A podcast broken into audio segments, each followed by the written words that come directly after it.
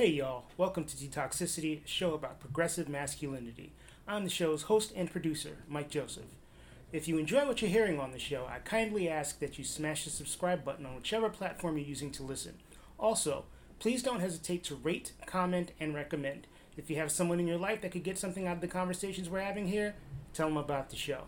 Also, feel free to follow me on social media. I'm Detox Pod Guy on Instagram and Tis Mike Joseph, that is T I S Mike Joseph, on Twitter.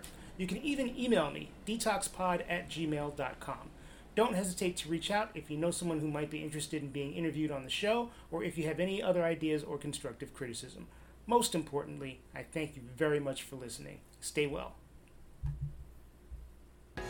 Brian Rosenworcel, also known as the Thunder God, is the drummer for rock band Guster. Over the course of Guster's 30 years as an active unit, Brian has gained notoriety for not only his musicianship, but his humorous and often quirky online presence as expressed on the band's road and studio journals as well as their socials.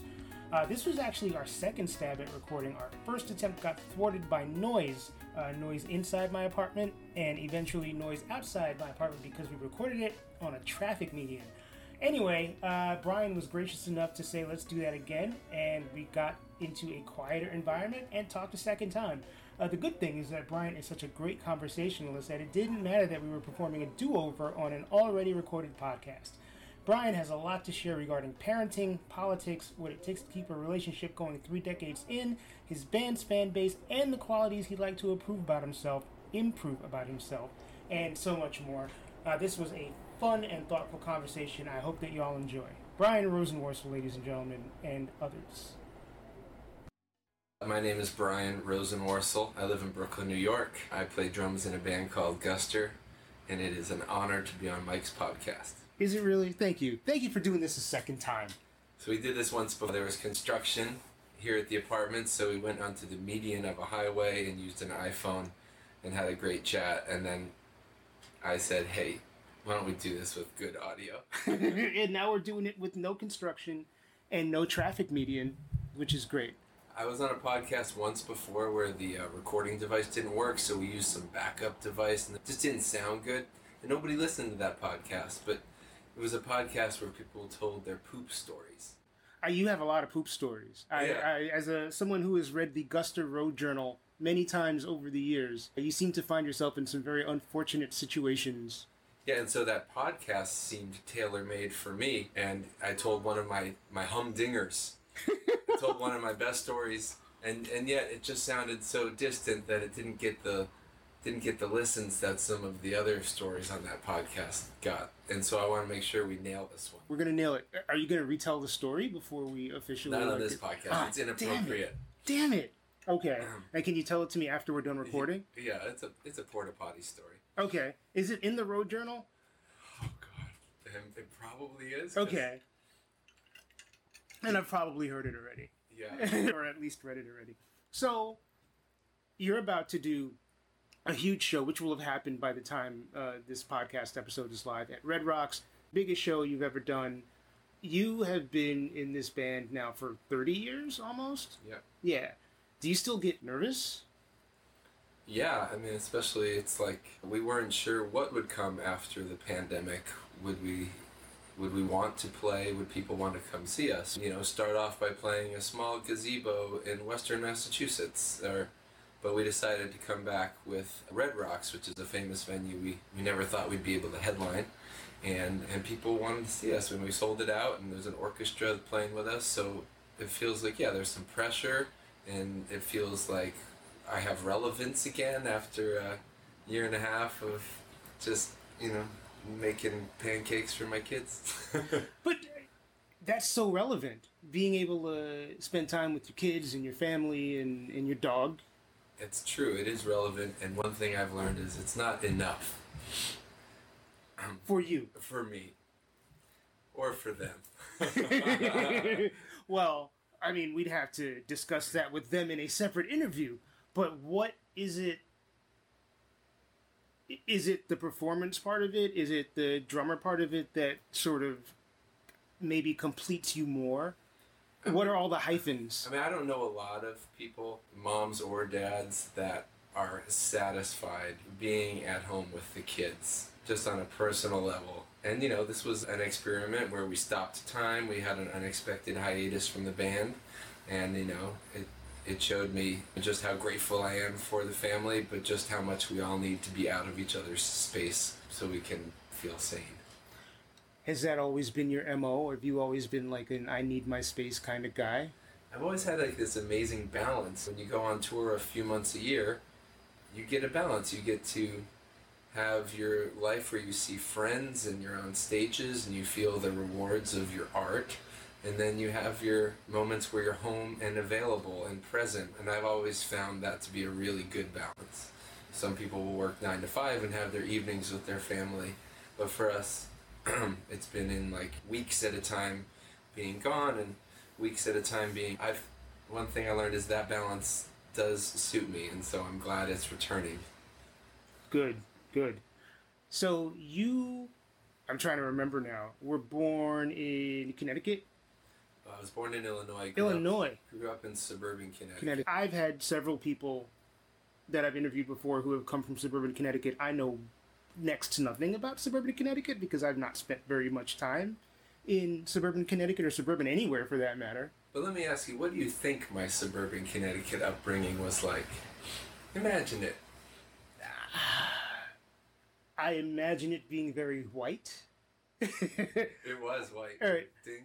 I, I, I, just, whenever I think of somebody who grew up in the suburbs, I always think sitcoms, right? I think Growing Pains or, or not Leave It to Beaver, but you know, like the 80s, the Wonder Years, you know, 80s sitcoms. And two parents and the dog and the big sibling and the little sibling and the nice house and the that that kind of thing. So it's very family ties in my head.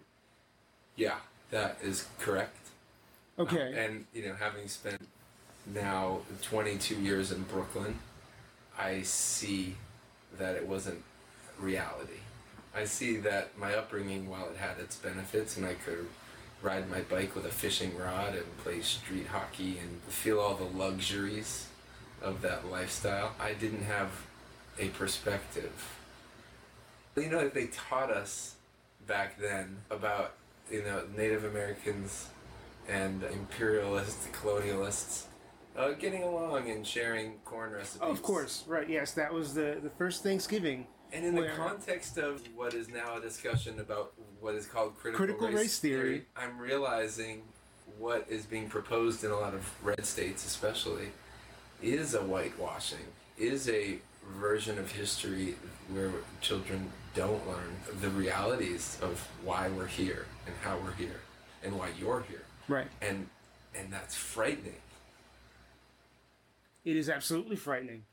It is I mean on one hand, thank goodness for the internet because I feel like people can do research and set themselves straight. But on the other hand, how much damage, and I can even say because I was taught the same stuff even in New York City public schools. You know, first Thanksgiving, the Indi- the American settlers came and they got along with the Indians great, and everybody shared their food, and it was a love fest and all that stuff. How damaging is it to be taught that stuff and accept it as truth at a young age and then get to a point whether it's in your teenage years or your 20s or 30s or whatever where you're confronted with a completely different reality that makes more sense as the truth? Like what does that do to your head? So i remember moments in my life where i had to challenge myself one when i was 18 at tufts and but the rodney king riots were happening in la and I remember being in a pretty much all white wing of uh, was a male wing of our dorm for a liberal school. My neighbors were pretty conservative. They were focusing in on this one uh, video highlight of uh, a man being dragged out of his truck, Reginald. and that was sad, and, it, and it stirred up emotions. But that was their focus, and I remember feeling like I had graduated to a place of more clarity where I wanted to keep the focus on why was Rodney King treated like that by the police? And why is there so much anger? Let's focus on that. Let's keep our eyes on the prize here. And I was the only voice there. And so at 8 despite my suburban upbringing I feel like I was ready I was ready to not just live in a comfort zone, and you know, and I, I didn't like the people in my wing. what was that moment? Is there a particular time that you can point to where you were like, "Oh, this stuff isn't the stuff that I've been fed," or uh, was there like, was there an epiphany, or how did you, particularly at that in 1992 or whatever it was, before Twitter and and wokeness and all that other stuff? I think I just I wanted to believe that we white and black would all get along. I kind of came from a place where that was how it w- was supposed to be.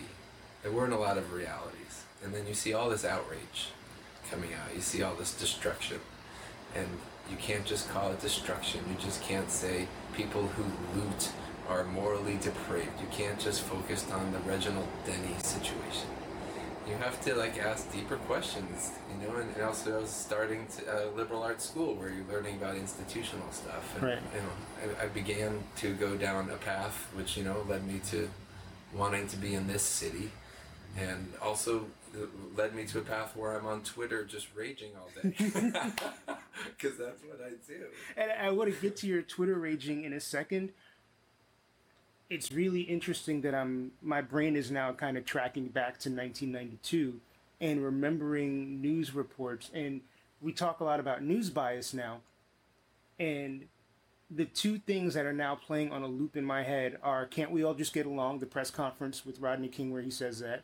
And the fact that it seemed like all of these news reports really focused on these black kids pulling this white guy Reginald Denny out of his truck and beating the shit out of them. And that that really is kind of now looking at it in a 2021 light where I'm more knowledgeable about news bias and that kind of stuff. It just it's clicking in my head now all of a sudden. This is what they want us to to think. And if you don't have the power or the knowledge to think critically or independently, you and me to an extent as a 16 year old are just going to be like, well, why are these black people, and I say this as a black person, burning up their neighborhoods and beating up random white people?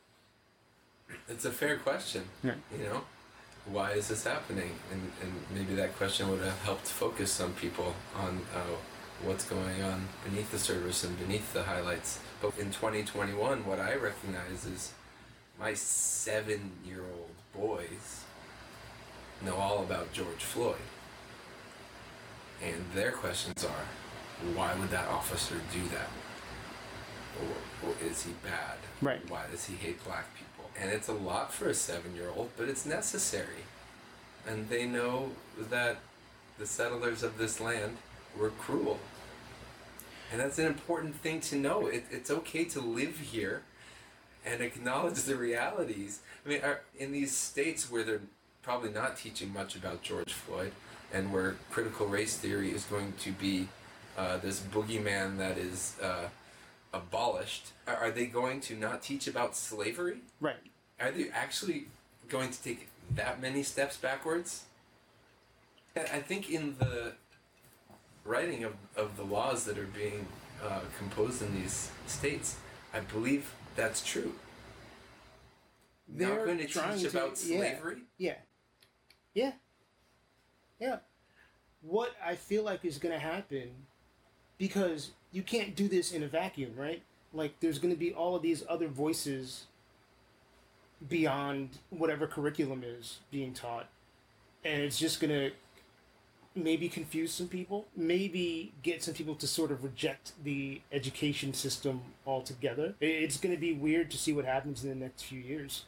It does feel like we're uh, hardening into our Civil War rift yeah. again, which was completely unexpected. I know you and I both felt a, a fantastical sense of progress during the Obama years. Yep. And we had a harsh last four years to realize that under the surface there's just so much hate still. And you mentioned raging on Twitter, which I don't think you do. I think you're very pointed with some of the things that you say, which I think people have to be but I don't. And we've had discussion a couple of times in the past. I don't consider you. You don't seem like a very angry person. I think a lot of Guster fans who oh found me on Twitter. Oh, I'll follow Brian. He's he writes the funny road journals.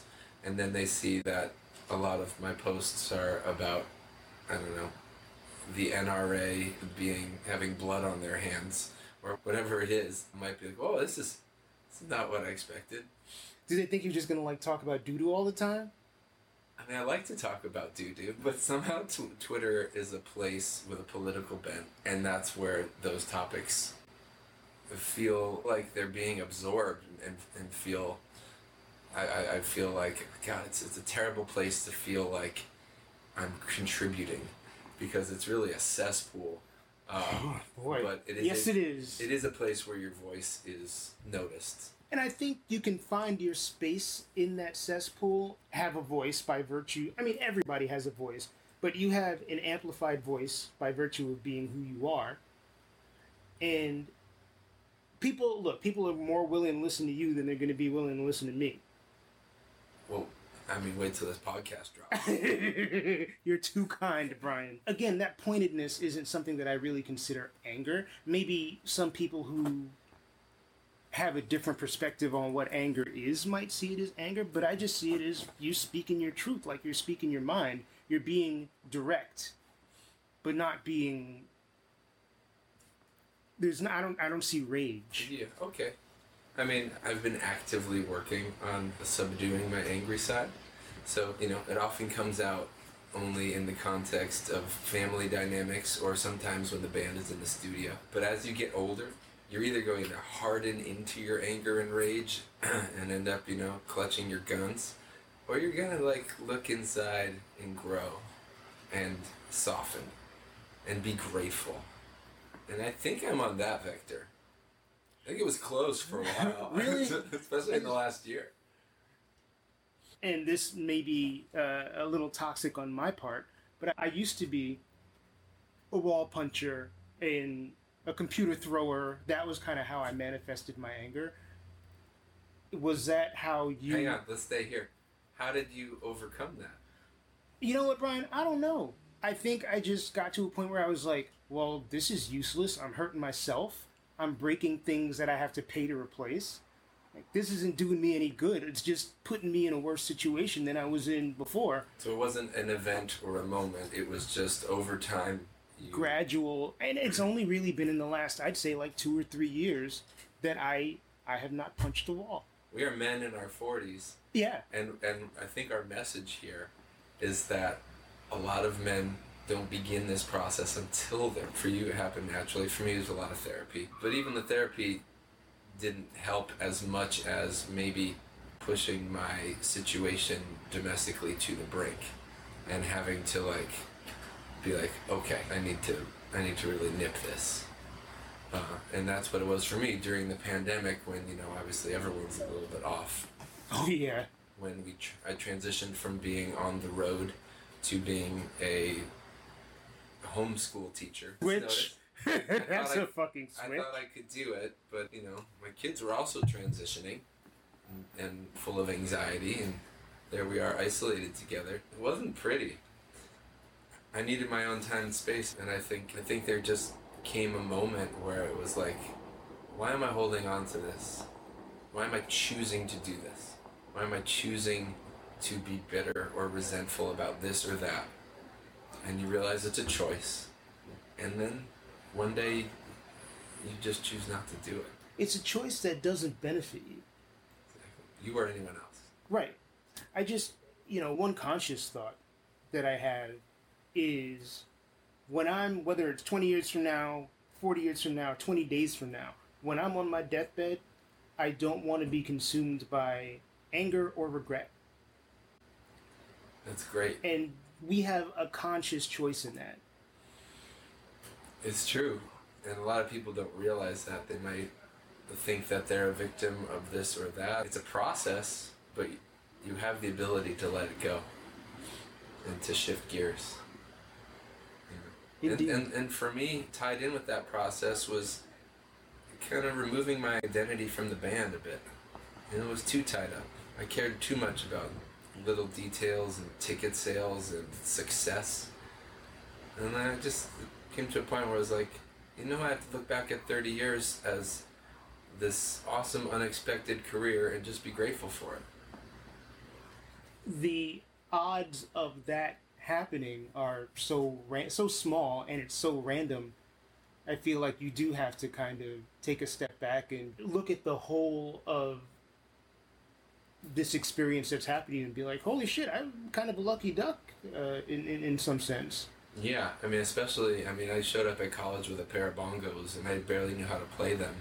So when you're 18 and you just fall into a band where the, the songwriting carries you while you learn your instrument, that is lucky. I know I eventually had a lot to do with the band's success and I recognize that, but I definitely stumbled into uh, a career and just feel fortunate for you know, all the people I've met, all the experiences I've had, all the music we put into the world that I know has made a difference for people. Right.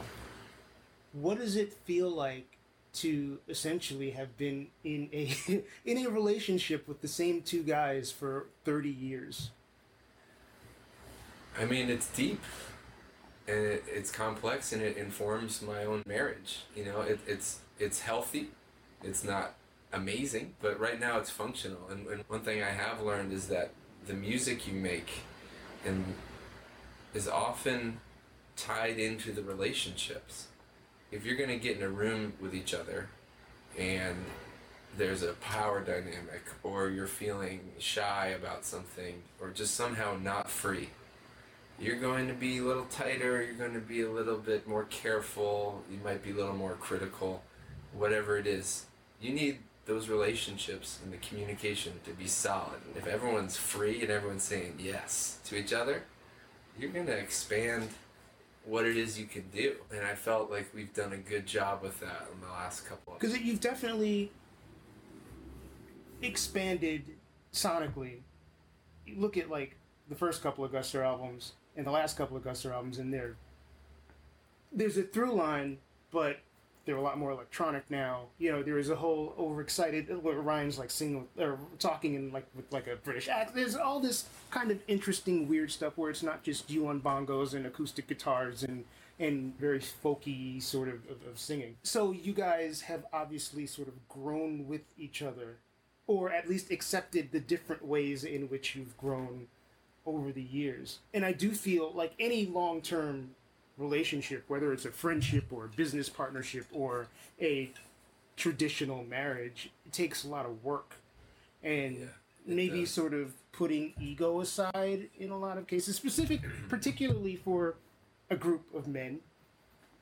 Yeah, I mean, wouldn't it be nice if, if it didn't take work? I mean, something uh, my my wife actually actively enjoys the work.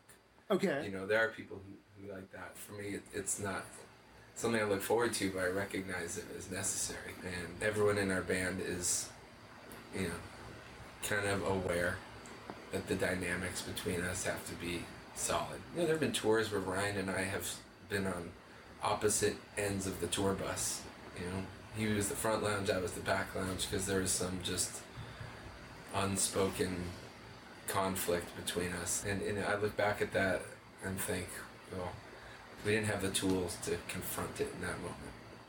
And do you f- see that differently now as middle-aged gentlemen? I think I do.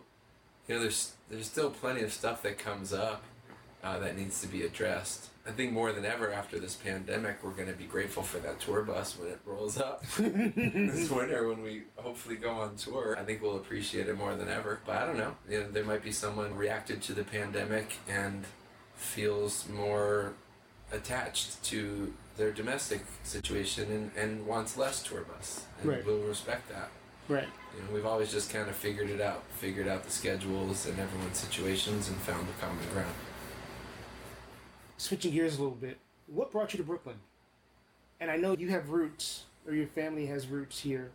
Was it uh, like a family thing, or was it just like I want to live in New York City, or what? What called you? Yeah, I do have roots here. My my mom grew up in Crown Heights, my dad grew up at Williamsburg, and all four of my grandparents were in Sheepshead Bay. So we would travel to Brooklyn, and it was another universe. I remember sleeping in Sheepshead Bay on a pull-out couch at my grandparents, and coming from you know West Hartford, Connecticut, where you just heard like birds chirping it, and cicadas and crickets and stuff. I remember at night, with the window open, hearing just screaming, sirens and screaming and uh, like gaggles of of kids or whatever it was, just like yelling, all, all the wee hours of the night. And as a kid, I was like, "What is that? Right.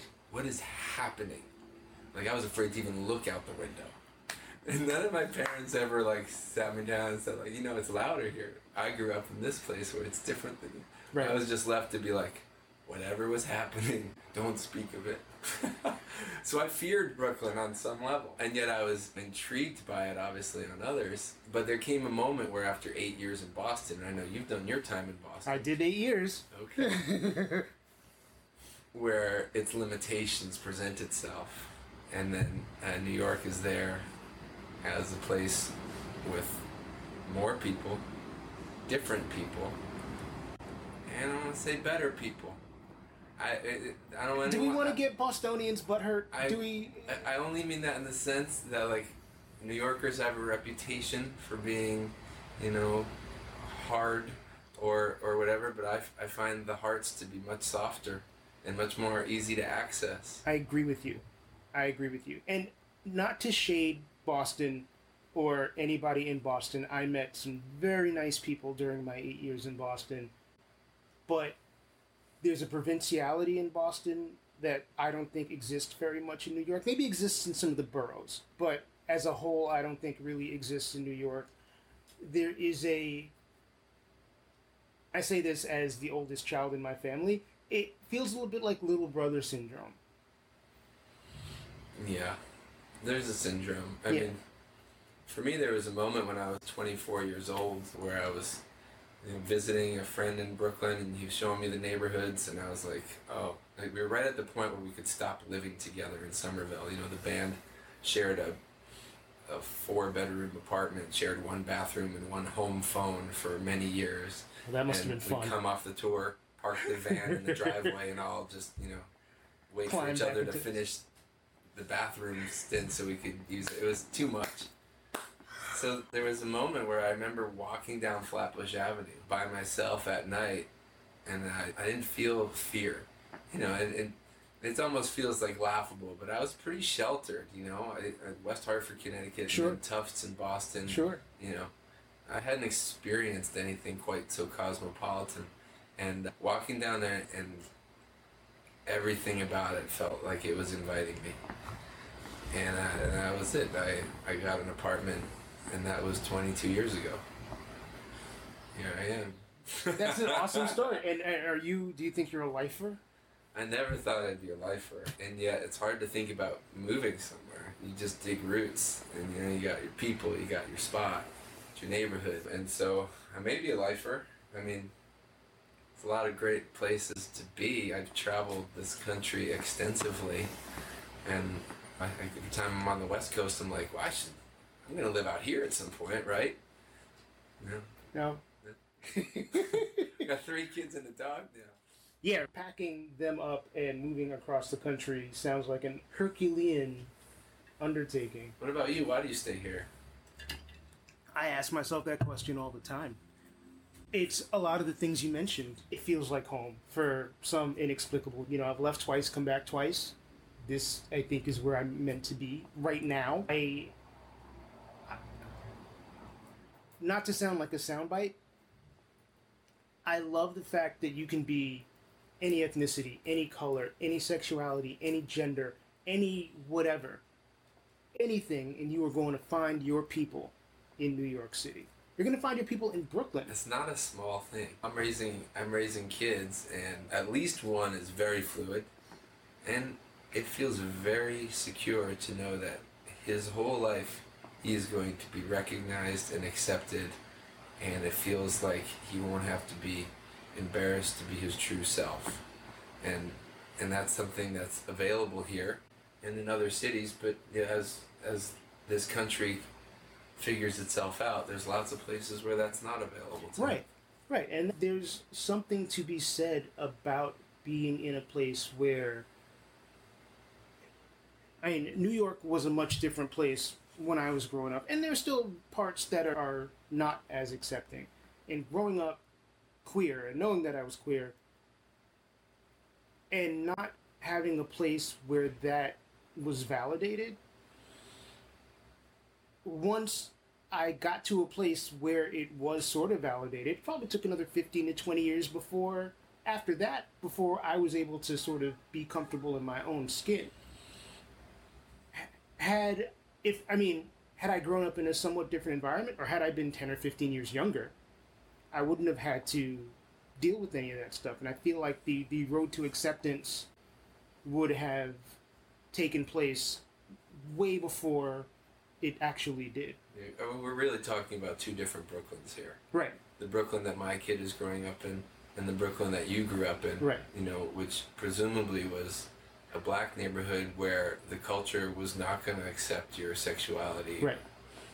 And so let's not confuse the fact that Brooklyn, everybody. Right. And you know, it it some of it is time, but some of it is also sort of circumstance. I mean, I you know, I was born in 1991 or 1996 instead of 1976.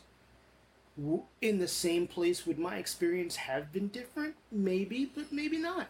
Yeah. And your kids have the benefit of being white and in a different neighborhood and probably in a much better financial strata. So, yes, it's not necessarily apples to apples. You ever, you ever watch that show on it called Dave? It's about a white rapper, Jewish rapper named Lil, Oh, Lil Dicky. Lil Dicky. I've heard of it, but I've not watched it. Season 2, Episode 3. Crazy episode. Uh, I don't want to give it away, but they get into these dynamics, especially black culture being a little bit less cool with like casual bromance stuff. Um, Oh, yeah. The way they present it is pretty poignant, and I recommend it. That is really funny. I might have discussed this on a podcast before, but I feel like my white male friends, like my straight white male friends, always talk about like shit they did in college and like high school. I'm like, y'all did some gay ass shit. Like, how did y'all get away with that stuff? Like, and you're heterosexual? Like, I don't understand. I think there is like a underlying class thing and, and a racial thing beneath like having a certain amount of free mental time and Right. whatever to not worry about this or that. Recommend the episode because it it, it nails this topic. I gotta check that out. I, I, this was maybe a week ago. I was looking at something on Instagram or whatever, and Little Dicky came up, and I was like, oh, I had no clue about this show. I only knew who Little Dicky was because I think he had a song with Chris Brown a few years ago, and I was like, this looks interesting. I mean, I don't even know him as like an actual musical artist. I only know him from this show where he's like a great actor in the script. Even his music is it's kind of Weird Alish. It's, it's so it's it's Right. comedy and not really Yeah. like. It's not Guster. It has many more streams than Guster. well, that's true too. Uh, but yeah, I really li- I really dig the show. I gotta ask, as someone who is culturally aware and lives in this sort of uh, uh, uh, melting pot of an environment, does it weird you out to play shows and have an audience that is so almost unilaterally white? I mean, you're one of the exceptions. Yeah, Our I mean, music sounds to me very white in that it was influenced by Britpop and melodic artists, and you're not gonna find like a lot of rhythmic Motown or any of uh, the elements of a lot of the black artists that I like to listen to. Hasn't made it into the music. You know, a lot of it has to do with my skill set as a drummer, which is pretty influenced by Ringo or or, Sure. or whatever. It, it, it's just we only have our skill sets. But that said, um, you don't choose your audience. You know, they choose you, and the music is evolving, which makes me happy. I don't listen to the first two records and long to sound like that, but I do feel like there is heft and depth to a lot of the songs we just recorded over the pandemic. And I think it, to stay in a band this long, you have to feel like you're on a on a solid vector towards making the music you want to make. What is it like to be a Black Guster fan? I I'm a black or uh, the only black fan or a not I'm not everybody has black fans. There are a lot of artists and bands that I enjoy that do not have large black fan bases. You know, I've been to Dave Matthews Band shows, and there were more black people on stage than there were in the audience. I've been to Springsteen shows, and there were more black people working at the venue than there were in the audience and in the band because there's Clarence and Jake Clemons and, and all that stuff. I like Chris Stapleton, who I would imagine probably has a fair amount of black fans because he's a very soulful singer. But there are.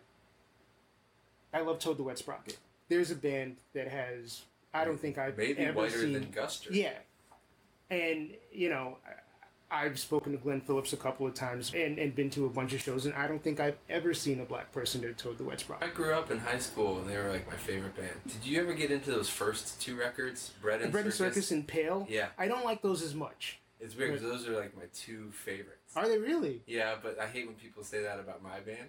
So I I, I, don't, I would cut it off here, but We got to go to a Toad the Wet Sprocket show I, together, mean, I haven't seen them in years. We played together in California once. Wow. And I'm friends on Facebook with the the bass player, and I, I saw that we were friends, and I just one day, late at night, I wrote a whole chapter about my fandom. Oh God. Did you get a response? Yeah, he was like, "Cool." So you didn't freak him out. Okay.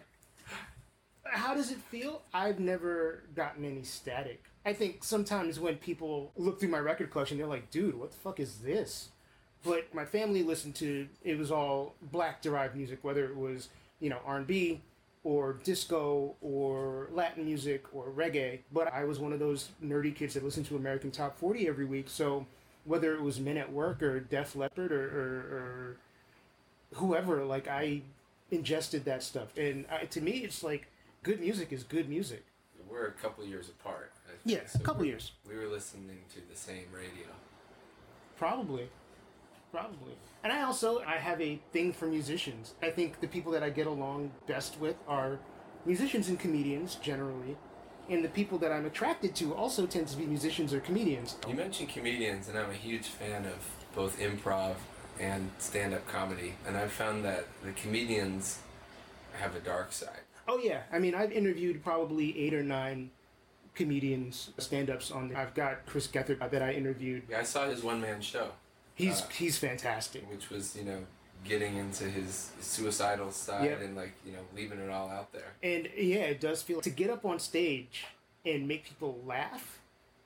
I think you got to have something going on there. It's different And than to have the have the depth of thought that arrives at the joke, Right. even to create the material. right. You have to be an extremely sensitive person or uh, you know uh, a certain type of brain. It's different than being a drummer. I mean, as someone who is neither a comedian nor a musician, I have no frame of reference. Yeah, I mean, I didn't expect to be a drummer. I just kind of brought my bongos to college. What, what were you gonna? What was your career? I was gonna put them on a shelf, and I was gonna be like I don't know, journalist or I didn't know what I was gonna be. But then you find one thing, you're like, oh wow, this would be amazing if this worked out. So you work really hard at it. Try to tell my kids that, like, just find one thing you love and do it over and over. Don't worry about your grades. That's not. I don't think that's necessarily bad. What I just said. Yeah. Yeah, I mean, I don't know. Hey, Every how- parent's got to. I feel like if you that will work out if you if you find, Find something something, you that love. you don't get tired of doing. Right. Right. That you want to do for forever, conceivably. So many Yeah. people doing things and they're not sure if this is what they should be doing. and or they're afraid to do the thing that they want to do or they're discouraged from it somehow and they end up doing something they hate and just kind of being like Fuck. Get one life. yep yep absolutely here's a question what's the biggest difference between the way that you are parenting your kids and the way that your parents parented you and i don't know if you you do have siblings you have a sister I have, a, I have an older sister. Yeah. That's a great question. I really feel like I'm doing a very different approach uh, than they did. I always felt loved. And before I say anything critical, if you have that, you're going to be fine. And so I always felt loved, but I also often felt controlled. And so I'm doing my best to create independent kids who feel like they have some freedom and some will to to do some things. That said, unlimited consumption of sugar and screens is really bad for them, and that's the first thing that will emerge with that kind of approach. So. Um, you know, rebalancing their inherent need for some structure with the feeling that they're free. That's a delicate balance. How do you do that without seeming like an overlord? You just have to do it lovingly, and I'm not always good at that.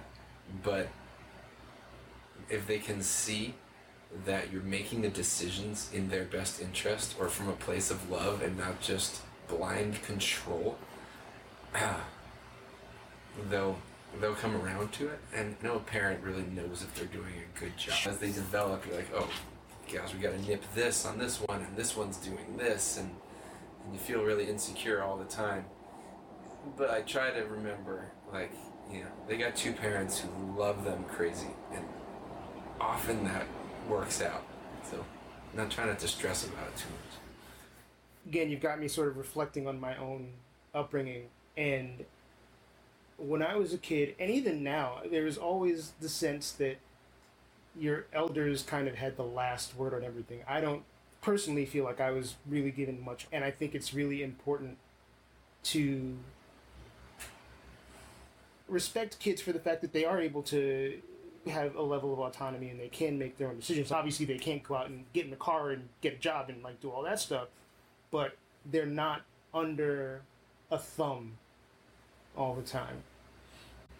Yeah, I, I think that's important. And like you said, it's delicate. It's and yeah, it's super And delicate there's a flip side.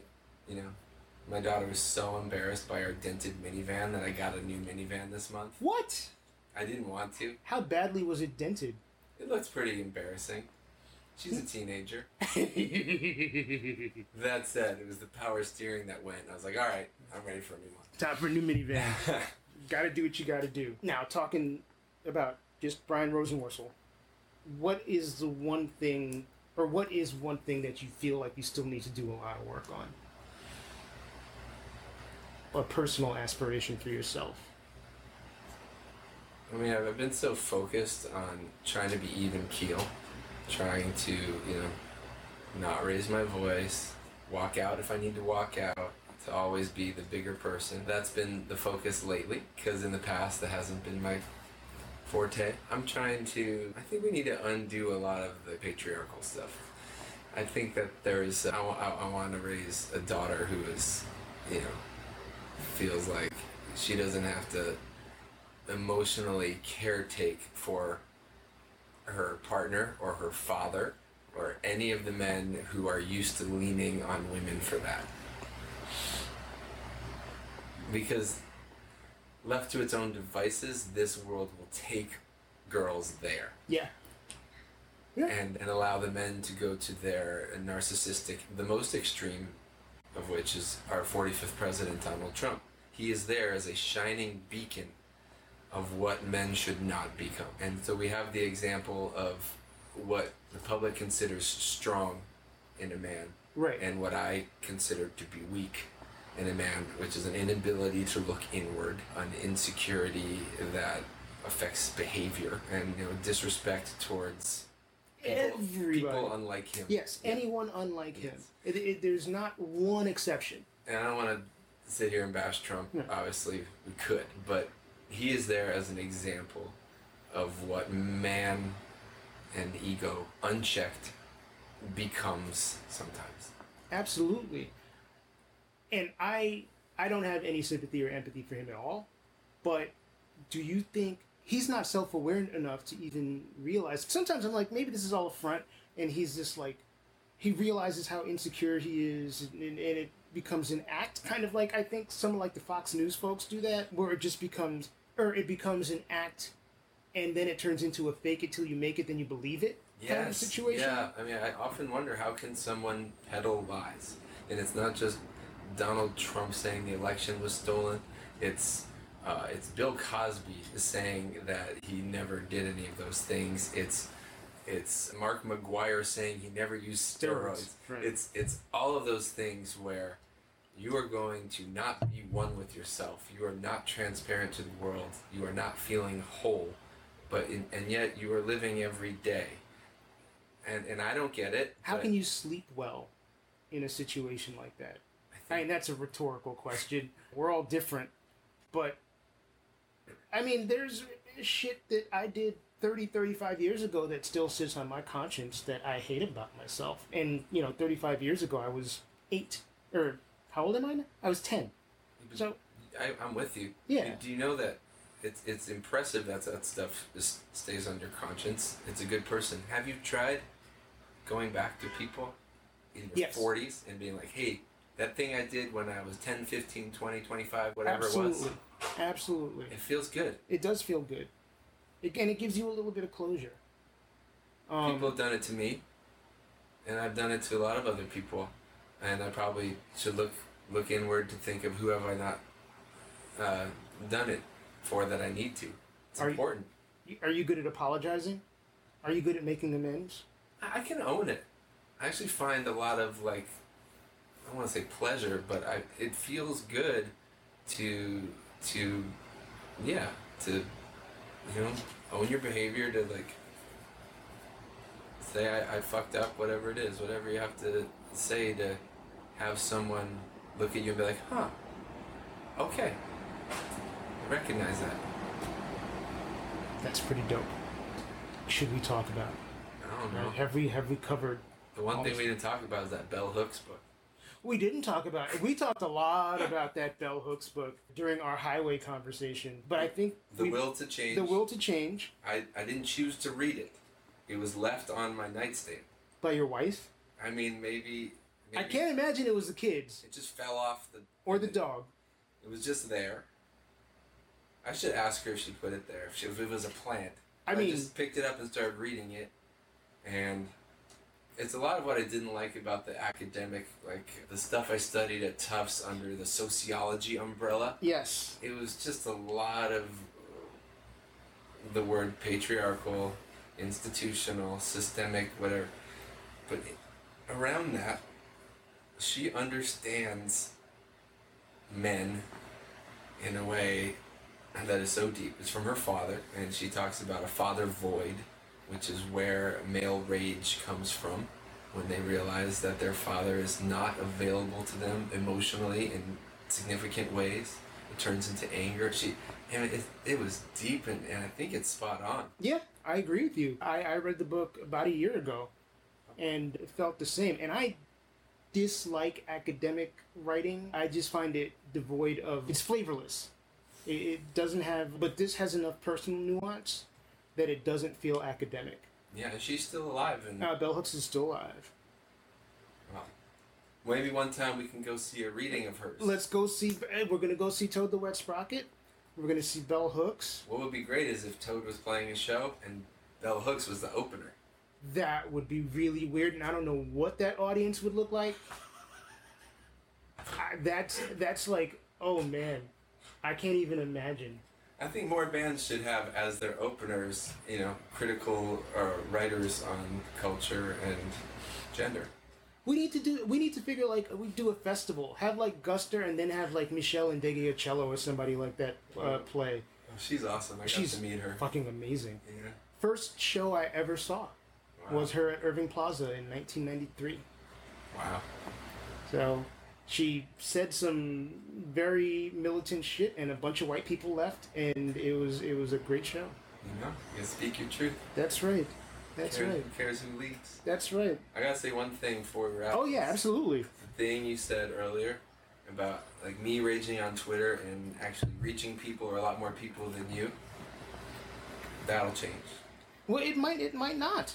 Oh, maybe I- uh, maybe we'll both end up. I, I don't feel like I reach a lot of people, but you will. Yeah, I mean, it's not it's not. A, I mean, a it's not a competition, but You're, you just put your voice out there. You keep what doing what you're doing, getting people to open up on these levels, getting comedians to show you their darkness. Whatever it is that you're doing right now, being a, like a, a really great casual conversationalist, thank you, Brian. that's working, and you're gonna put a lot of good stuff out there. Good content. Good content. It's you know I don't even think about it in terms of content, I think about it. These are conversations I want to have. Like this is shit I learn every time I talk to, whether it's you or anybody else that I've spoken to for this. I learn something.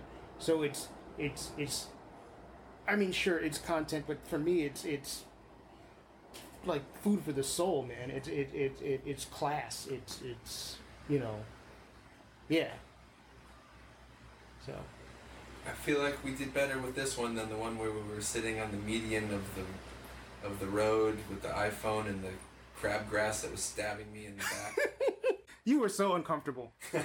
uh, I think I've recommended The Will to Change by Bell Hooks before, but if you have not read that book and you are a fan of this podcast, I very strongly suggest that you read it. It's a fantastic read. Uh, thank you, Brian, for recommending it. Thank you, Brian, for doing this not once, but twice. Glad we didn't have to deal with any traffic noises this time around. Brian Rosenworcel, of course, a member of Guster. You can find Guster on all applicable social media platforms at Guster. Uh, they'll have a new album coming out soon, I imagine, and uh, there'll probably be a tour behind that. So uh, stay up on their socials and find out when they will be coming to your town. I have seen them twice, and they are a great time. Uh, if you want to follow Brian's own ramblings on social media, his quote unquote angry ramblings, you can find him on Twitter at Bowl of Worcel. That is bowl underscore of underscore Worcel, W O R C E L. Brian, thank you once again for being on the show. Thanks again for listening to this episode. We really hope that you stick around and listen to future episodes or past episodes if you feel so inclined. You can obviously listen to Detoxicity on the podcast platform of your choosing. And if you want to get in touch with me, please hit me up on Instagram at DetoxPodGuy, Twitter, Tis Mike Joseph, or you can email me at detoxpod at gmail.com. Always willing to hear constructive criticism, thoughts, ideas, real, realizations, and if you yourself would like to be a guest on the show or you know somebody who would make a good guest, I will take recommendations from now until the end of time, so please feel free to reach out to me. I want to thank a couple of people who've been very important to this show.